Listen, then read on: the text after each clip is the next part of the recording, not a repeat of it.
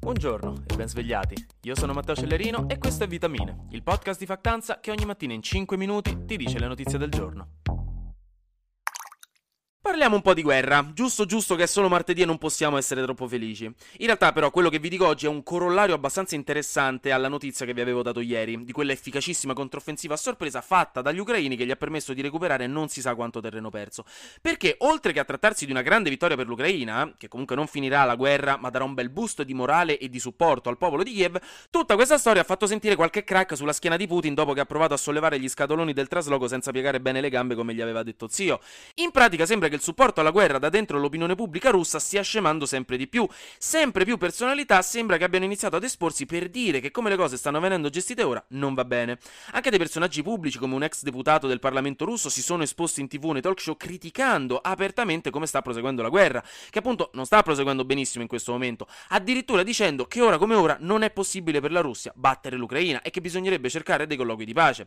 E dire una cosa del genere in diretta sulla tv russa non è una cosa da niente, ma inoltre più di 40 funzionari statali russi hanno firmato una petizione, e non è l'unica, ce ne sono anche altre, che richiede espressamente le dimissioni di Putin dalla presidenza. Parole molto grosse, considerando che ecco Putin non è proprio uno di quelli a cui puoi facilmente dire che ha del prezzemolo tra i denti, e tanta gente sta in prigione per averci provato, quindi è un segnale importante di perdita di consensi. Fondamentalmente però le voci critiche oggi si dividono in due, le voci critiche nei confronti della guerra. C'è chi vuole la fine della guerra, come abbiamo detto fino adesso, e chi vuole invece la fine dell'operazione militare speciale, perché vi ricordo che in Russia formalmente questa non è una guerra o un'invasione, quella che stanno facendo in Ucraina, ma viene ancora definita formalmente operazione militare speciale, che è l'equivalente di due persone sedute a cavacecio una sull'altra con addosso un impermeabile e un cappello che chiedono di entrare al cinema pagando un biglietto solo. Ma essendo quindi un'operazione militare speciale e non una guerra, il Cremlino non può utilizzare tutti i suoi strumenti e uomini in Ucraina. Quindi più guerrafondai nell'opinione pubblica stanno chiedendo a gran voce di dichiarare finalmente guerra e quindi utilizzare tutte le armi a disposizione. Comunque, come al solito, situa delicata, anche perché Zelensky ha detto che non ci saranno colloqui di pace finché tutto il territorio ucraino non verrà liberato dall'occupazione. Quindi la verità è che ne avremo ancora per un bel po', a meno che Putin non venga deposto prima. Un po' come quando mandate un DM su Instagram a Timothée Chalamet sperando che su un miliardo di persone che gli scrivono ogni giorno per qualche motivo vi risponda e possa iniziare un'improbabile quanto dolorosa storia d'amore. Che ne sai, uno ci spera, non costa nulla. Poi questa notizia ve la metto qui perché non la sapevo e magari manco voi. Eh, se la conoscevate già vi consiglio di ascoltare a New Error dei Moderate per passare il tempo mentre dico la notizia perché tanto la dico lo stesso, tanto vale che occupate il tempo in maniera costruttiva, anche perché è una gran canzone.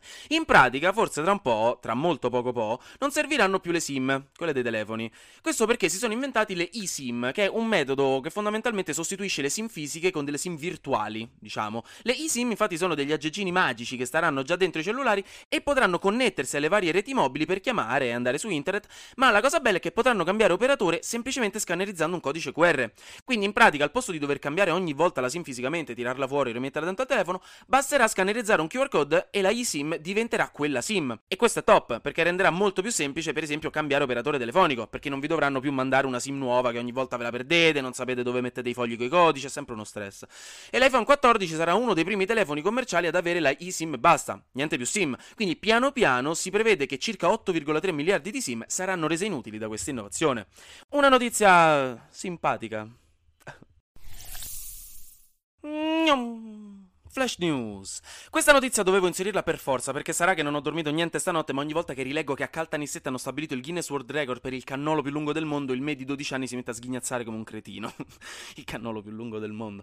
Ho sonno, raga. Comunque è lungo 21 metri e 43 centimetri e ha 700 kg di ricotta. Papa Francesco in questi giorni sarà in Kazakistan per partecipare al settimo congresso dei leader delle religioni mondiali tradizionali. Cosa che mi fa un sacco ridere perché nel senso ogni singola persona lì dentro crede che ogni altra persona finirà nella loro versione dell'inferno in quanto miscredenti. Come fanno a sorridersi per giorni e a stringersi le mani a vicenda. che falsi. E negli stessi giorni anche Xi Jinping, il segretario del Partito Comunista Cinese, sarà nella capitale del Kazakistan Nur Sultan per fare un po' di diplomazia e incontrarsi poi con Putin a Samarkanda, che è una città dell'Uzbekistan. Però, a quanto pare non si incontreranno. Saranno entrambi nella stessa città ma non si incroceranno, anche perché in teoria il Vaticano non ha rapporti diplomatici con la Cina dai problemi che ebbero nel 1951 dopo la presa del potere di Mao Zedong.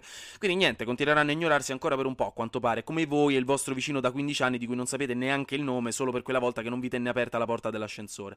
Infine, ieri Enrico Letta e Giorgia Meloni hanno avuto un confronto in diretta sul sito del Corriere, dove in realtà non è successo nulla di che alla fine, se non che hanno confermato che non faranno mai un governo insieme e hanno fatto una foto con la stretta di mano e i sorrisi più falsi che la storia ricorda. Finiamo con la rubrica Vediamo un po' che fa la gente famosa che tanto il massimo di showbiz che riceveremo mai è scivolare per strada davanti a tutti, tra cui almeno due ragazzi carini. Stanotte si sono tenuti gli Emmys, che sono praticamente gli Oscar ma per la TV, negli Stati Uniti per la 74esima edizione. Dei vincitori conosco solo Squid Games e Zendaya, che ha vinto miglior attrice per Euphoria, il resto quasi niente, ma se vi interessa vi metto un articolo in caption con i dettagli. Britney Spears invece ha annunciato che non si esibirà mai più, probabilmente, perché è stata traumatizzata dall'esperienza della tutela legale di suo padre che l'ha costretta a esibirsi esibirsi anche contro la sua volontà. Infine, non so se avete mai visto Coraline nella Porta Magica, che è un filmone, ma il suo regista Harry Selick, che è stato anche regista di A Nightmare Before Christmas, che non è di Tim Burton, il regista di quel film come molti credono, comunque questo regista ha fatto uscire un nuovo film sullo stesso identico stile di Coraline, con la stessa vibe, i personaggi in stop motion, chiamato Wendell e Wild, con Jordan Peele che tra l'altro ha aiutato a scrivere la sceneggiatura, quindi roba spaziale. Dovrebbe uscire a ottobre su Netflix, forse spero, perché sembra davvero stratosferico, e ve lo consiglio vivamente, soprattutto se come me avete adorato Coraline nella Porta Magica.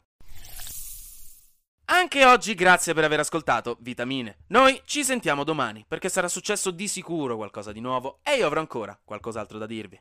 Buona giornata.